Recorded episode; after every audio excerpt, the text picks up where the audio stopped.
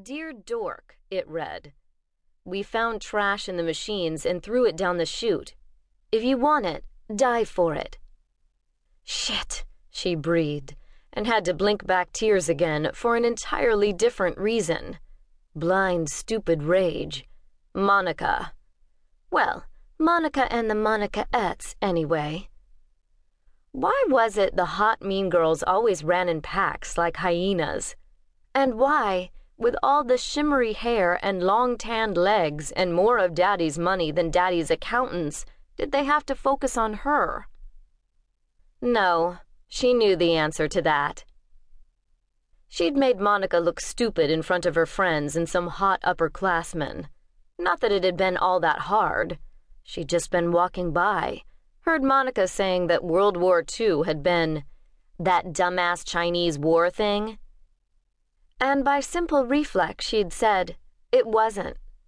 The whole lot of them, slouched over the couches in the dorm lobby, looked at her with as much blank surprise as if the Coke machine had just spoken up. Monica, her friends, three of the cool older frat boys. World War II, Claire had plunged on, panicked and not quite sure how to get out of what she'd gotten herself into. I just meant, well, it wasn't the Korean War. That was later. World War II was with the Germans and the Japanese. You know, Pearl Harbor. And the guys had looked at Monica and laughed, and Monica had flushed. Not much, but enough to ruin the cool perfection of her makeup.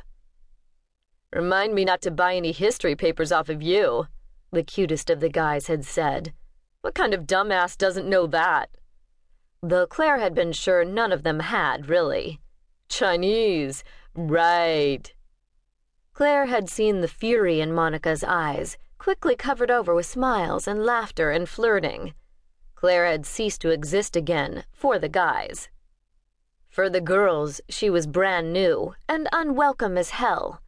She'd been dealing with it all her life smart and small and average looking, wasn't exactly winning the life lottery.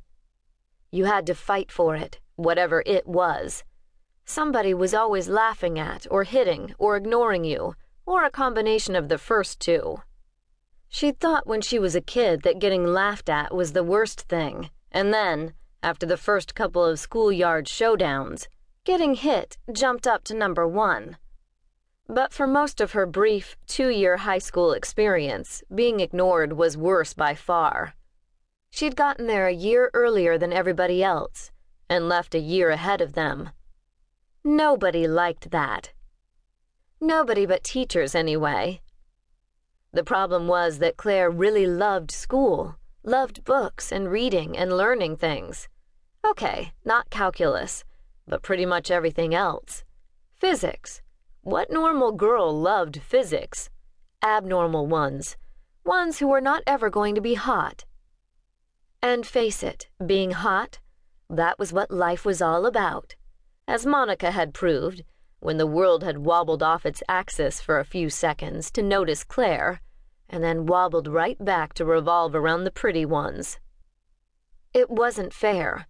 She dived in and worked her ass off through high school graduated with a perfect 4.0, scored high enough on the tests to qualify for admission to the great schools, the legendary schools, the ones where being a brainiac mutant girl freak wasn't necessarily a downside.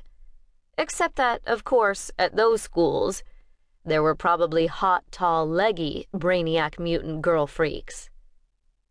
Didn't matter. Mom and Dad had taken one look at the stack of enthusiastic thumbs up replies from universities like MIT and Caltech and Yale and clamped down hard. No way was their 16 year old daughter, nearly 17, she kept insisting, although it wasn't really true, going to run off 3,000 miles to go to school. At least not at first.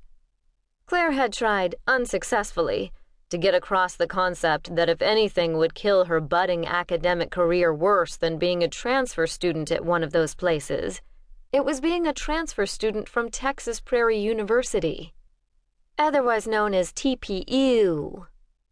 So here she was, stuck on the crappy top floor of a crappy dorm in a crappy school, where 80% of the students